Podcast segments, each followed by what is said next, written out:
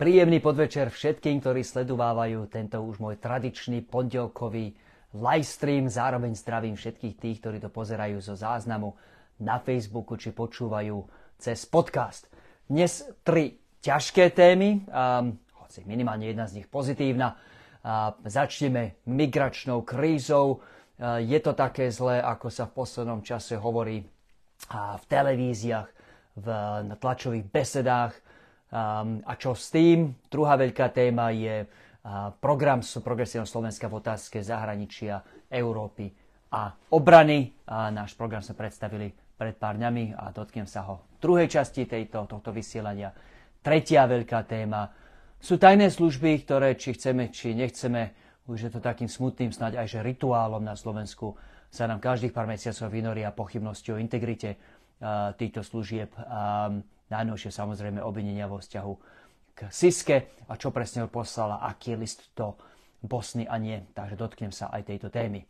Chcel som si vypýtať spätnú väzbu, a že ako sme na tom s obrazom a zvukom, ale už vidím a, za priehršťa páčikov a iných, takže beriem to tak, že obraz aj zvuk fungujú fajn. Až teraz, keď sa vidím na kamere, som si uvedomil, že mám stále kravatu. Um, doslova pred koľko je tomu hodinkov, či koľko som sa vrátil z, z debaty s pánom Kaliňákom, práve na tému migrácie, že poďme rovno do toho, začneme. Um, čo sa deje, čo sa nedeje, čo, je, čo z toho, čo počúvate, je politické, predvolebné, kampaňové, čo z toho, čo počúvate, je naozaj a je problém a ako na ten problém. A včera mali tlačovú besedu. Smer, pred nimi už aj hlas a sme rodina. Um, a, a, a navrhujú v rôznych kombináciách a, a škálach v podstate že kombináciu zatvorenia hraníc a, a, a na masívneho nasadenia polície a armády um, a, a argumentujú bezprecedentnou krízou, ktorá Slovensko postihla. No, skúsime teraz v pár minútach odfiltrovať to zrno odpliva, povedať, čo sa deje a opäť čo sa nedieje. Fakty. Uh, počet ľudí prichádzajúcich na Slovensko, minimálne počet zachytení, koľko príde reálne nevieme, keďže samozrejme uh, vychádzame z toho, že, že niektorí z nich, možno veľa z nich, možno väčšina nie sú zachytení, ale už len podľa, rátajúc podľa počtu ľudí, nelegálnych migrantov, ktorých zachytíme, tie počty stúpli dramaticky. Nie je vôbec nezvyčajné, že počty stúpajú medzi sezónne, keďže v lete je more pokojnejšie, ľahšie sa prejde z loďou zo Severnej Afriky či z Blízkeho východu cez Cyprus niekam do Grécka či do Talianska a Španielska a o pár týždňov potom sa to objaví na našej hranici. To, čo je nezvyčajné, je, že medziročne tie čísla stúpli dosť zásadne. Odborníci, s ktorými sa na túto tému bavíme už týždne, pretože to nie je tak, že túto krízu objavil smer pred dvoma dňami. Ten náraz bol postupný a už sa o tom, tomu venujeme v PSK dlhý, dlhý čas. Odborníci hovoria, že tým, minulý rok sme priemere mali okolo tých 700 zachytení týždenne dnes je to na úrovni okolo 2000. Čiže áno, v, um, toto treba povedať na rovinu, máme uh, oveľa väčší počet ľudí, ktorí sem prichádzajú nelegálne, minimálne súdiac podľa toho, koľko z nich zachytíme. Um, to je fakt. Druhý fakt je, že máme problém s, s, s, so spôsobom, akých, ako, ako tých, ktorých zachytíme, ktorých zastavíme, následne sprocesúvávame. To je škaredé slovo, ale v podstate tým chcem povedať, že keď niekoho zachytíme pri pokuse o prekročenie hraníc, prípadne zachytíme už na našom území a, a nemá nás pri sebe žiadne papiere, a následujú nejaké policajné úkony. Tie policajné úkony ne, nejakú dobu trvajú, to je znamená, že identifikácia, vypočutie, otlačky prstov a teda nejakú dobu trvajú. Tá policia má nejakú kapacitu dnes a teraz, ktorá nie je primeraná tomu počtu, ktorý tu je. A aj ďaka tomu sa, či vo Veľkom Krteši, či v iných tých centrách, kde cudzinecká policia pôsobí a, a spracováva tých, ktorých a, spracováva informácia, registruje tých, ktorí boli prichytení. A, preto sa aj tam tvoria tie davy ľudí. A, to je ďalší nepopierateľný fakt. To, čo vám už Robert Fico zabudol, a, a, a fakt si myslím, že v tomto prípade zabudol, že im to ušlo. A, povedať, je, že ten proces, ktorý, eh, ktorý dnes policia uplatňuje, je niečo, čo vymyslel už Smer v roku 2018. Bola to novela zákona o pobyte cudzincov eh, predložená práve Robertom Ficom v tom roku 2018 ktorá vytvorila ten systém, ako ho teraz poznáme. Preto bolo trošku ironické, že oni sami skritizovali ten systém, ale tu sa ocitám aj v takej zriedkavej zhode nielen so Smerom, ale aj s tými všetkými inými vlátane našich právnikov, našich odborníkov. Ten systém potrebuje zmenu. Pár vecí, ktoré sa dajú zmeniť.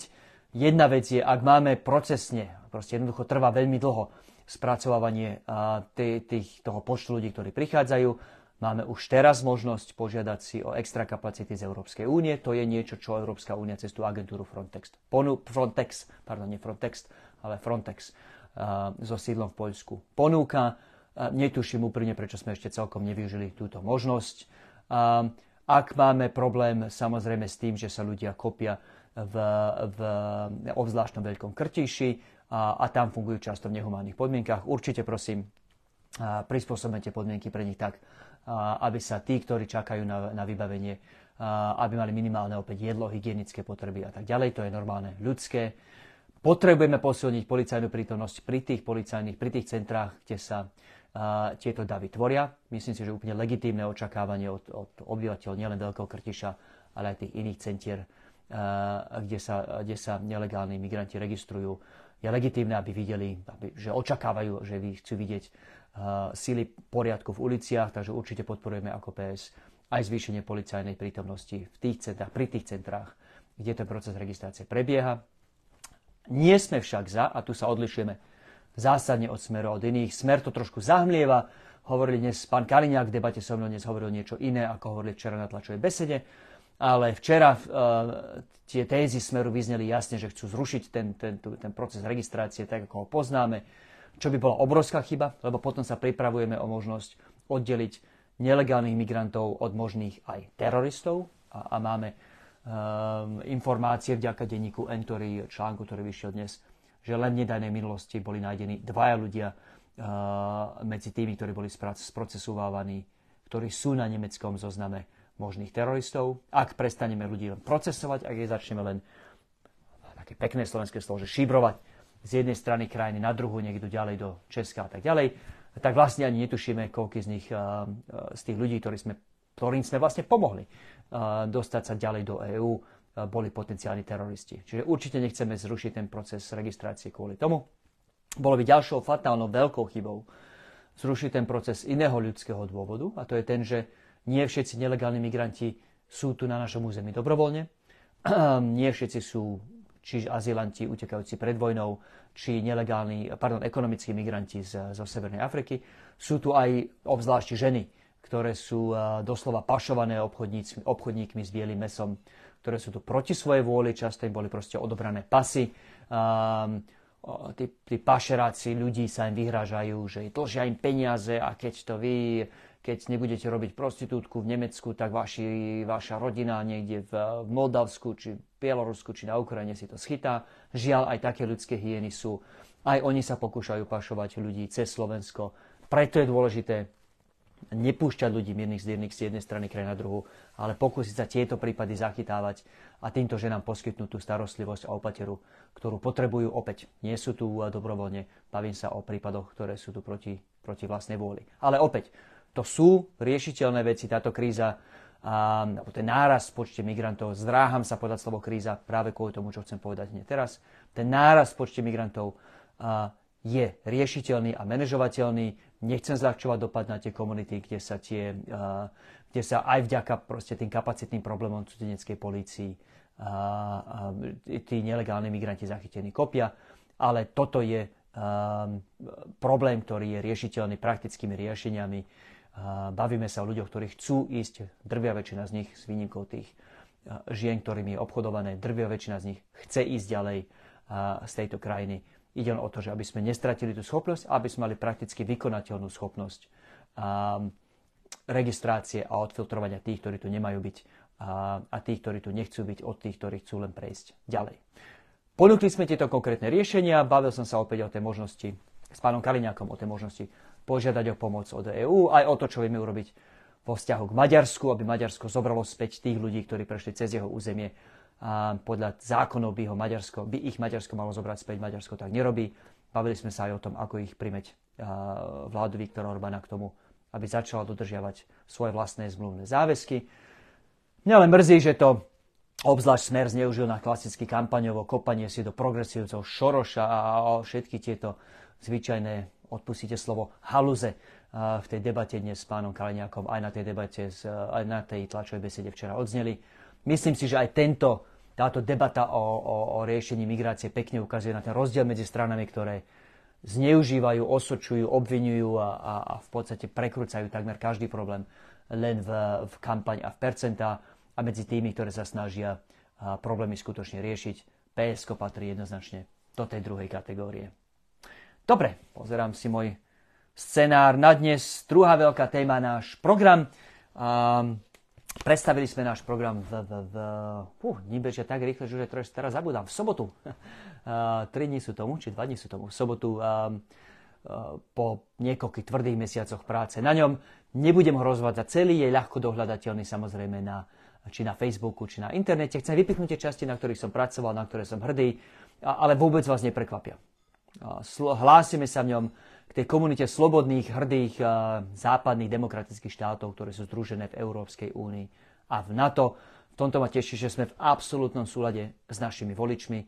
Prieskum po prieskume ukazuje, že sú to voliči PS, ktorí sú spomedzi všetkých tých strán, ktoré sú v prieskumoch dotázané najviac za pokračujúcu vojenskú pomoc Ukrajine, najviac za to, aby sme nevystupovali za žiadnych okolností zo Severoatlantickej aliancie.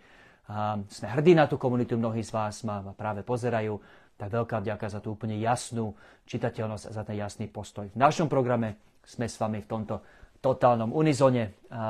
Slovensko je, je, je v niečom šťastnou krajinou v tom, že malo tu možnosť vstúpiť do týchto slobodných kruhov, či je to EÚ, či NATO. Vďaka Európskej únii prosperujeme tak, ako prosperujeme. Ja nech si neprivieram oči chudobe na Slovensku. Precestoval som celú krajinu krížom krážom počas kampane, precestujem ju do konca kampane určite ešte dvakrát.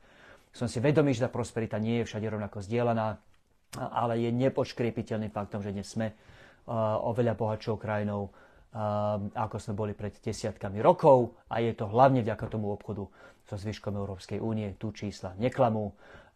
Zároveň platí, že práve vďaka tomu, že sme v aliancii a chválam Bohu, že sme v aliancii, pretože obzvlášť v týchto časoch, kedy sa priamo na východe je jedna krutá, ničím nevyprovokovaná vojna voči nášmu susedovi, ehm, môžeme ateisti odpustia a ďakovať Bohu za to, že sme v aliancii a máme tie garancie, ktoré máme. Kiež by ich mala Ukrajina, čo by ona za ne dala. Toto presne všetko nájdete v našom programe. Naša orientácia na západ v tomto je nespochybniteľná a v našich politických diskusiách, v mojich vystúpeniach sami sme už nejaká komunita, pozeráte mnohí z vás týždeň čo týždeň, počujete ma opakovane e, vyjadriť veľké obavy nad tým, čo smer pre nás chystá. E, o republike ani nehovoria, aby rovno vystúpila z EÚ aj z NATO, ale mám rovnako veľké obavy z, z postoja smeru.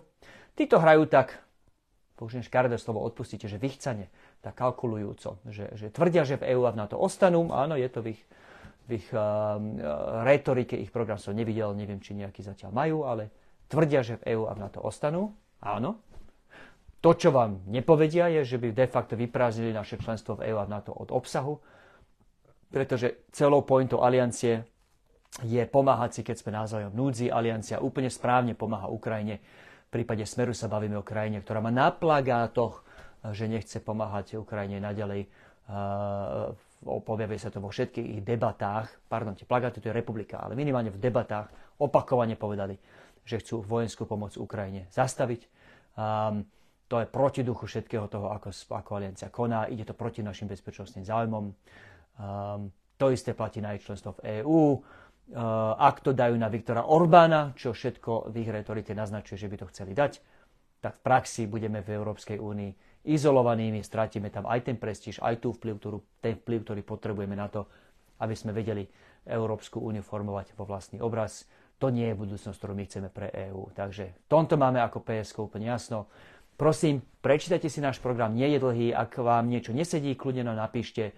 Ja si vážim vaše postrehy v týchto debatách sám sa od tej, z tej spätnej väzby, od tých vašich reakcií učím. Takže ak je niečo, čo nám vytýkate v tom programe pre zahraničnú politiku, európsku politiku, obranu, kľudne mi dajte vedieť a kľudne sa ma prosím spýtajte, využite tieto diskusie, ktoré spolu vždy v pondelok mávame. Doplním tie biele miesta na mape rád, veci, ktoré v tom programe možno nemáme. Nemusím hovoriť, že ako každý program je to kampaňový dokument, ono sa to aj volá, volebný program. Um, takže nie je to detálna analýza, je kopa toho, čo skončilo tak povedať v šuflíku. Um, takže kľudne doplním tie biele miesta, ktoré v tom programe možno nie sú, nad ktorými sme však uvažovali. A tým sa dostávam už tomu tretiemu bodu, um, lebo je jedna téma, kde máme, ktoré sa dotýkame aj v programe, ale chcem o nej hovoriť trošku viac teraz. To sú práve tie spravodajské služby. Mňa ako niekoho, kto má profesionálne pozadie v eh, tej bezpečnostnej komunite, bol som riaditeľom pre obrannú politiku na ministerstve obrany. Celý život sa venujem, venujem medzinárodnej bezpečnosti. Následne som to zužitkoval aj ako veľvyslanec pri NATO tie 4 roky. Um, mňa veľmi mrzia tie opakované škandály, ktoré sa, ktoré sa týkajú, dotýkajú už nie tak vojenskej služby, tá už si do veľkej miery zdá sa vo svojich radoch trochu upratala, ale stále SIS či MBU. Prečo ma to mrzí? Pretože je veľmi zlé pre reputáciu Slovenska, ak nám naši spojenci nedôverujú. Bavili sme sa o tomto v minulom live streame, nebudem to opakovať, ale je faktom, že v mnohých kľúčových oblastiach pre našu bezpečnosť sa spoliehame na našich spojencov a partnerov. Že nám povedia veci, ktoré nevieme, nemáme ako zistiť, ale potrebujeme vedieť o, o tom, čo plánuje Rusko, o tom, čo robia iní aktéry s nekalými úmyslami. Keď nám nebudú dôverovať, keď nebudú dôverovať našej SIS, našej MBU, a, tak nám tie informácie nebudú posielať. My budeme o niečo viac hluchými, o niečo viac slepými, ako by sme boli, čo nie je v tomto čase nestability dobré. Ten ďalší dôvod je, že my tieto inštitúcie, či je to SIS, či je to VS, vojenská služba, či MBU, ktorá vlastne nastavuje to, to právne a, a aj technické prostredie pre fungovanie toho tajného sveta, my potrebujeme, aby fungovali dobre. Opäť sú to naše uši a oči. A ten bezpečnostný aparát, ten jeho zvyšok, či politici, či vojaci, či policajti, nevedia si robiť svoju prácu tak efektívne, ako by si mali, pokiaľ nemajú to včasné varovanie od našich či našich zahraničných partnerov, či našich spravodajcov, či z ich zahraničných partnerov. Je úplne iné chytať, reagovať na krízu, keď viete včas, že niečo asi hrozí, viete tomu ideálne aj predísť. A je niečo úplne iné chytať psa za chvost, keď už vám niečo vybuchne do tváre. Niečo, čo ste mohli za iných okolností vidieť, predvídať, mať načítané a navnímané, ale nemáte, lebo vám nefungujú vlastné spravodajské sily a nikto sa s vami nebaví. A preto je zlé aj pre bezpečnosť štátu, že, že sa potýkajú tieto služby, minimálne teda v poslednom čase SIS a NBU, a s takými problémami, ako sa potýkajú. Nebudem sa tváriť, že je tu jedna ľahké riešenie. Toto nie je, priatelia, otázka tej známej guľky striebornej silver bullet, ako sa hovorí v angličtine, ktorá to celé vyrieši sú riešenia, ktoré, na ktoré máme hodinové debaty s našimi expertami na tieto služby. Nie všetky viem, viem a chcem zverejniť tu a teraz. A nie všetky sú na verejnú debatu. Bavíme sa o oblastiach ako napríklad zastaviť ten preliv ľudí z, z jednej časti tej spravodajskej komunity do druhej z viacerých príčin a, a o iných opatreniach, ktoré nechcem komunikovať, ale dovolte mi vypichnúť dve, a, ktoré by zlepšili situáciu v bezpečnostných komunitách, obzvlášť SIS, ale aj v prípade MBU.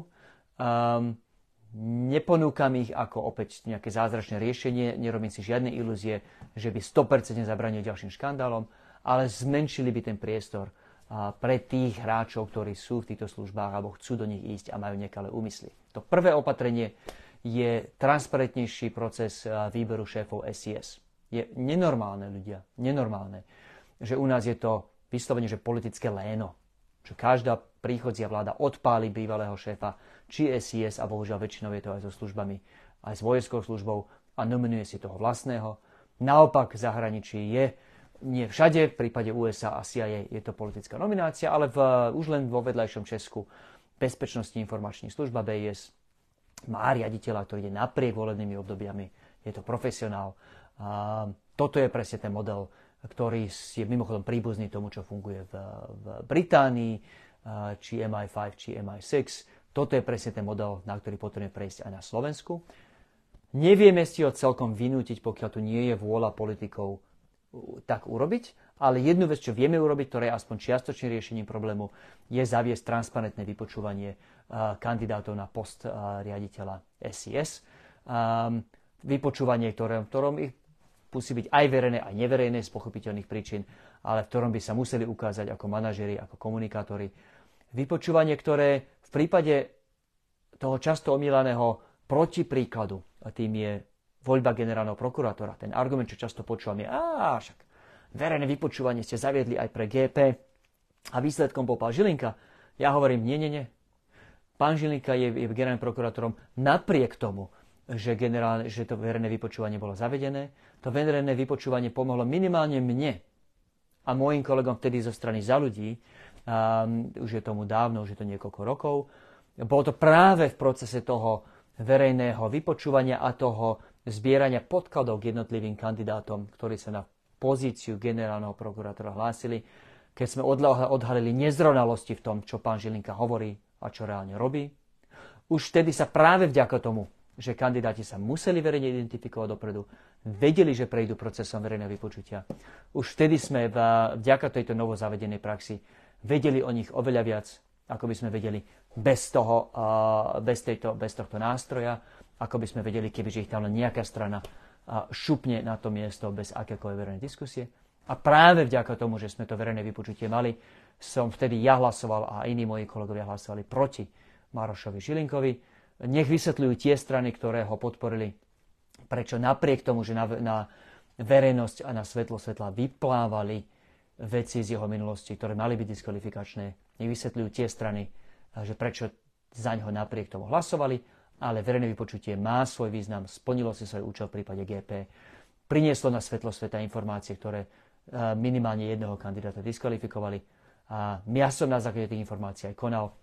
A je otázka na iných poslancov a poslankyne, prečo oni nevideli to, čo mali na striebornej tácke pred sebou. Takže chceme zaviesť toto isté aj pre šéfa SIS s tým všetkým um, pochopiteľnými kvalifikáciami, a teda obmedzeniami, že nebude to zázračné riešenie, ale v niečom to pomôže.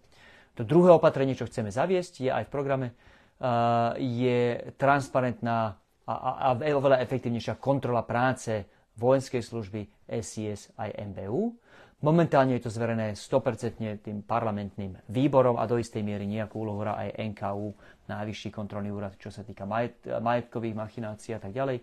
Um, ale tá, tá hlavná kontrolná funkcia momentálne zverená kombináciou rôznych zákonov, parlamentným výborom, tým dozorným výborom.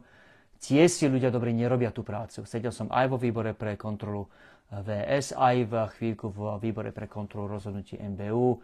A žiaľ proste, keď sa na tým len zamyslíte, nemôže v praxi fungovať riešenie, kde výbory, ktoré, kde síce predseda opozícia, ale väčšinu má vládna koalícia, nemôže v praxi fungovať, že, že výbory, kde má väčšinu vládna koalícia, reálne budú kontrolovať nominantov vládnej koalície. No však aký je ich záujem, aká je ich motivácia, aký je ich dôvod vyniesť na svetlo sveta um, informácie, ktoré by ich vlastných nominantov akýmkoľvek spôsobom znevažovali či diskreditovali. No tak samozrejme, že, že, že keď bolo treba, zamietli pod koberec veci, ktoré, ktoré by si inak vyžadovali oveľa väčšiu pozornosť a potom o nich ešte nemôžete, keď ste poslanec opozície, verejne hovoriť, lebo ste viazaní mlčaním. Takže vlastne nemáte ani šancu vyniesť to, čo ste sa dozvedeli na svetlo sveta.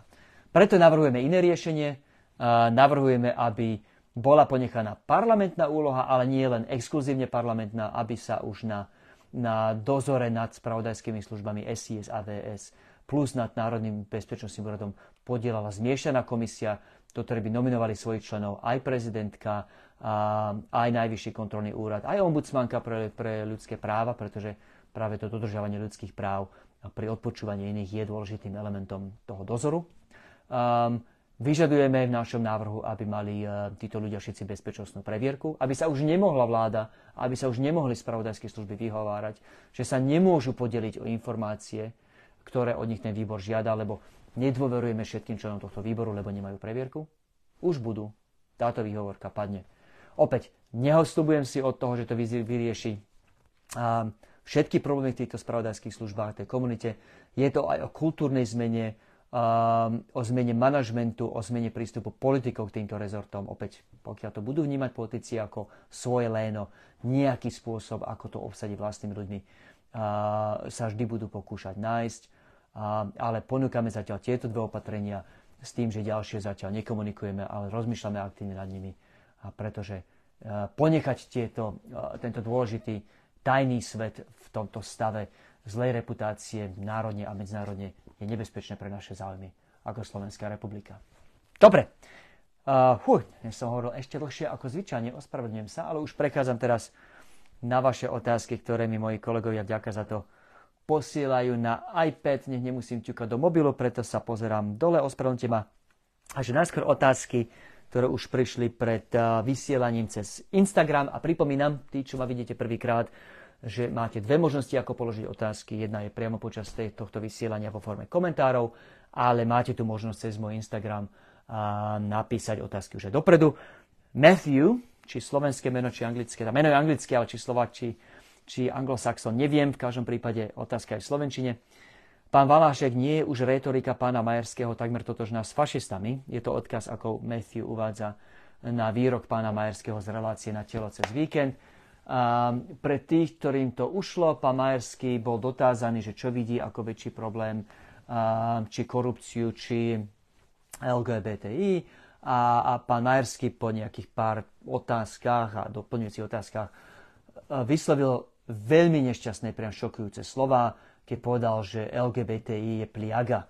A, a nechcem mu teraz presne vkladať ďalšie slova do ústa, že parafrázujem a, niečo, niečo, čo zničí náš národ. A, on sa následne ospravedlnil, um, pretože ako je jedna vec mať problém s ideológiou a, a je druhá vec označiť doslova, že 10 tisíce ľudí Slovákov a Slovenie, ktorí sú občanmi tohto štátu a občiankami rovnako ako on, označiť za pliagu, a by malo byť absolútne nepripustné. Ja vnímam to ospravedlnenie a myslím si, že v nejakom malom zmysle slova ho to ctí. Problém však je, že samozrejme to, čo žiaľ počúvame od KDH, a, a, a fakt nás to mrzí, uh, je, je, je retorika netolerancie, uh, retorika priamo až diskriminácia voči opäť komunite Slovákov a Slovenie, ktorí majú rovnaký nárok na práva udelené ústavou ako my všetci ostatní. Ja si nemyslím, že, že, že len preto, že sme v kampani, majú politické strany či hnutia právo robiť si rukojemníkov z akejkoľvek menšiny, či sexuálnej, či inej, pre, pre vyššie percentá. Myslím si, že to jedna z najhrubších, uh, jeden z najhrubších podlých ťahov, ktorý v politike u nás vydávame to, to, to, to rukojemníctvo a, a vyvršovanie sa na tých najzraniteľnejších. A to, že to odznelo od pána Majerského práve v čase, kedy sa už toľko iných politických strán, či je to republika, o nich ani nehovorím, ale SNS, ale hamba im aj smer, obúvajú veľmi hobofónnymi výrokmi do tejto zraniteľnej komunity. Práve tu som čakal od KDH, strany, ktorá je držiteľkou, dedičkou jednej dlhej, krásnej tradície strany, ktorú som vždy vnímal ako súčasť toho normálneho mainstreamového košiara tých kresťanských demokrácií v Európe ako CDU a iných. Toto, tento obrad k homofóbii, tento obrad k takýmto nešťastným vyjadreniam, to som nečakal pre mňa je to veľkým sklamaním. Ten výrok pána Kamajerského opäť ospravedlnil sa zaň, periem, neskoro v kampani. Všetci sme unavení, nikto z nás e, už poriadne nespal niekoľko týždňov a toto mu nemalo ujsť, toto sa nemalo stať. Toto by sa nebolo stalo, keby to nebola svojím spôsobom lenže iná variácia tej už dlhšie uh, pretrvávajúcej témy uh, útokov na LGBT komunitu. A, za tú si myslím zaslúži pán Majerský kritiku bez ohľadu na to, či sa ospravedlnil alebo nie. Ďalšie vaše otázky, prepašte, odložil som si to, ale už znovu zapínam. Matej sa pýta, čo by bolo hypoteticky tou červenou čiarou, kedy by EÚ začala rázne riešiť Maďarsko? Sú na to vôbec nejaké nástroje? ťažko nevidieť, ako Maďarsko zrádza a zda všetko, na čom EÚ stojí. Ja len doplním, Matej, už sú tu nejaké nástroje? Uh, sú tu uh, nástroje, ktoré sú už aj teraz využívané. Uh, pripomínam, že Európska únia napriek opozícii Maďarska a Poľska schválila nástroje, ktoré umožňujú priškrtiť či eurofondy, či v prípade Maďarska tie peniaze z plánu obnovy krajinám, ktoré tieto peniaze buď dokazateľne kradnú, prípadne si tak účelovo rozobrali svoj vlastný právny štát, že nie je žiadna záruka, že tie peniaze nebudú ukradnuté a keď budú ukradnuté, nie je žiadna záruka, že budú vinníci postihnutí. V prípade Maďarska pripomínam, ako ľudia tie fakty možno tu nemáme súdne verdikty, lebo sa bavíme o krajine s takým súdnictvom, aké má, ale tie fakty očividné hovoria same za seba, že, že ľudia z minulosti pána Orbána, z jeho rodnej dediny a tak ďalej sú dnes multi, multi, multi milionármi, ak nie miliardármi. A to všetko smrdí. A Európska únia späť Matiovi preto už teraz priškrcuje ten tok peňazí a, a myslím si, že úplne správne to sú aj naše peniaze. My sa skladáme všetci na túto pomoc, ktorú si potom v rámci Európskej únie prerozdeľujeme, či cez eurofondy, či cez plán obnovy. A, a keď sú tie peniaze niekde rozkrádané, či je to dokázané alebo nie, tak je úplne na mieste, že sa ten tok peňazí priškrtí. Ak sa ma pýtate, že, že čo sú tie, že, že čo je toto iné rázne riešenia, už dotknem sa jedného. O tom bola aj moja debata s pánom Kaliňákom dnes v Jojke. Maďarsko si jasne, očividne použijem slovo, že drzo neplní dva, dve základné zmluvné, dva základné zmluvné záväzky voči Slovensku. A, to je ten záväzok aj z bilaterálnej zmluvy s nami, ale vyplýva tiež aj zo šengenských dohôd. Zobrať späť tých migrantov, ktorí na naše územie dokazateľne nelegálne prešli z Maďarska. Opäť, či je to táto bilaterálna zmluva, či, je to, či je to zmluva o Schengene, tak tam je úplne jasne napísané, že Maďarsko by malo týchto, týchto ľudí zobrať späť. Nerobí tak. V praxi sa deje to, že keď uh, naša policia zavolá do Maďarska, máme tu dodávku, ktorá zjavne prešla pred chvíľkou z Dioru, je 2 km za hranicou, uh, prešli sa nelegálne, mali si ich zastaviť vy, ale keďže ste ich už nezastavili, tak vám ich vraciame v rámci zákonov. Späť maďarská strana povie, no, neprídeme na hranicu, berte si ich, alebo ani zdvihnú telefón. No. Um, čo vieme urobiť v tomto prípade? Um, tá škála riešení je, že od, od, od uh, diplomatického tlaku najskôr bilaterálne po, po mimoriadne zasadnutia tej šengenskej rady, ktorá funguje v rámci Frontexu a, a, a kombinovaného tlaku na Maďarsko za zapojenia iných spojencov. Vieme to vyšpičkovať, ak treba, až po um, doslova, že obžalobu Maďarska, lebo opäť bavíme sa o bilaterálnych, či o prípade bilaterálnej dohody, či v prípade Schengenu právne záväzných dokumentoch. Ten, ten Schengen je vymahateľný aj cestou európskych súdov. Uh, áno, ide o tvrdé opatrenie, dokonca by som povedal, že radikálne opatrenie. Neviem o tom, že by uh, nejaká iná krajina ešte niekedy bola súdená niekým iným za odmietnutie readmisí, ale aj tento nástroj máme v dispozícii a, a viem si predstaviť, že ak tie čísla pôjdu ďalej, ak ten zdroj bude hlavne Maďarsko, a, takže ten, čiže toto je tiež nástroj, ktorý by sme mali použiť. Inak v súvislosti s Maďarskom ešte jedna vec. Posúvať dnes dotázaný v televízii, či, e, či zdieľam ten postoj a nechcem to pripísať žiadnemu politikovi, neviem presne toto povedal, že, uh, že nie je náhoda, že z Maďarska začali chodiť ľudia v takom veľkom počte, či to nie je celé nejaká konšpirácia medzi Orbánom a Putinom a, a možno aj Orbánom aj Ficom. Um, poviem to takto, ako to cítim naozaj úprimne. Tak ako vyčítam mm, Smeru a pánu Kaliňakovi, keď tu spriada konšpirácie bez akýchkoľvek dôkazov o, o údajnom prepojení Šoroša uh, na, cez prezidentku na ministra vnútra, na policajného prezidenta.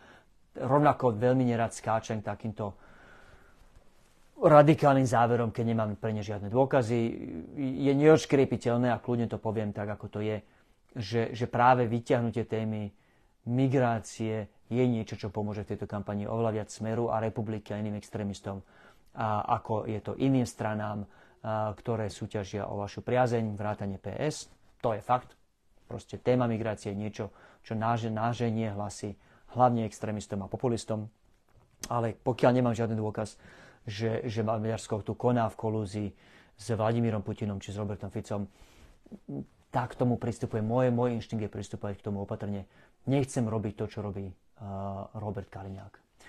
Dobre, prechádzam na ďalšie vaše otázky. Matej, snad som na ne odpovedal dnes. Opäť neviem presne, čo ste mysleli tými uh, prehreškami, ich viacero, ktoré Maďarsku vyčítate. K tomu jednému som, som sa vyjadril jasne. Dobre, Zuzana píše to len pochválenie v diskusii dnes TV. Vďaka za to. Katie či Katy, Katie, neviem, Katie, má, či máme v programe aj plán reformy GP, máme, samozrejme, je, je nemysliteľné, že generálna prokurátora by mala pokračovať v podstate akože sovietská nomenklatúra, kde generálny prokurátor má právo zastaviť ktorékoľvek vyšetrovanie, pardon, ktorékoľvek riešenie v akomkoľvek štádiu v podstate s povrchným alebo minimálnym údaním dôvodov. Um, takže určite chceme, aby generálna prokurátora prestala byť tou stalinistickou, stalinistickou inštitúciou, ktorou je dnes, aby fungovala viac po vzore policajného zboru, kde nemá hlavný vyšetrovateľ, ani, ani šéf policajného zboru právo uh, svojvoľne brať a zatvárať a, za, a, a ukončovať a, prípady, ktoré jeho podradení riešia. Toto je malo byť vzorom aj pre, pre generálnu prokuratúru. A Peter sa pýta, nevyhýbam sa ťažkým otázkam, pri ťažké skončím. Prečo som hlasoval proti nižšej daní za krypto v prvom čítaní? Odpoveď jednoduchá, Peter, aj sme verejne komunikovali. A nie je to žiaden útok na komunitu ľudí, ktorí sa týmto obchodovaním živia. Ja rešpektujem, že sú tu tisíce ľudí, ktorí, ktorí, ktorí sa touto úplne legálnou a, legitímnou prácou živia. To, čo treba povedať, a preberali sme to s našimi daňovákmi a inými, je, že zároveň ide o veľmi, veľmi riskantný biznis model, nie je to pre všetkých. A ja sám sa mu vyhýbam, nie preto, že by som opäť mal nejaké etické či morálne dilemy s ním, ale preto, že mu jednoducho nerozumiem. Naša obava bola, a povedali sme to otvorene, že pokiaľ daňovo zvýhodníme obchodovanie s kryptomenami, a, tak nechtiac jedným z výsledkov bude, že prilákame do tohto obchodovania aj ľudí, ktorí mu nerozumejú a, a že to v konečnom dôsledku vypali proti nám. Nechcem porovnať, a použijem to slovo s tými pyramid, to porovnanie s pyramidovými schémami veľmi opatrne, lebo opäť obchodovanie s kryptomenami je úplne legálna aktivita, proti ktorej nie sú žiadne zákony, ale poviem to takto, že, že štát má úplne legitímne právo um, nezvýhodňovať tie formy obchodovania, ktoré by mohli priniesť rizika zlých rozhodnutí a, a priviesť ľudí k bankrotu, a, tak ako sme zasiahli v prípade pyramidových schém, schém, kde ľudia úplne opäť legálne investovali svoje životné uh, úspory uh, do niečoho, čo, uh, čo prakticky garantovalo, že oni prídu.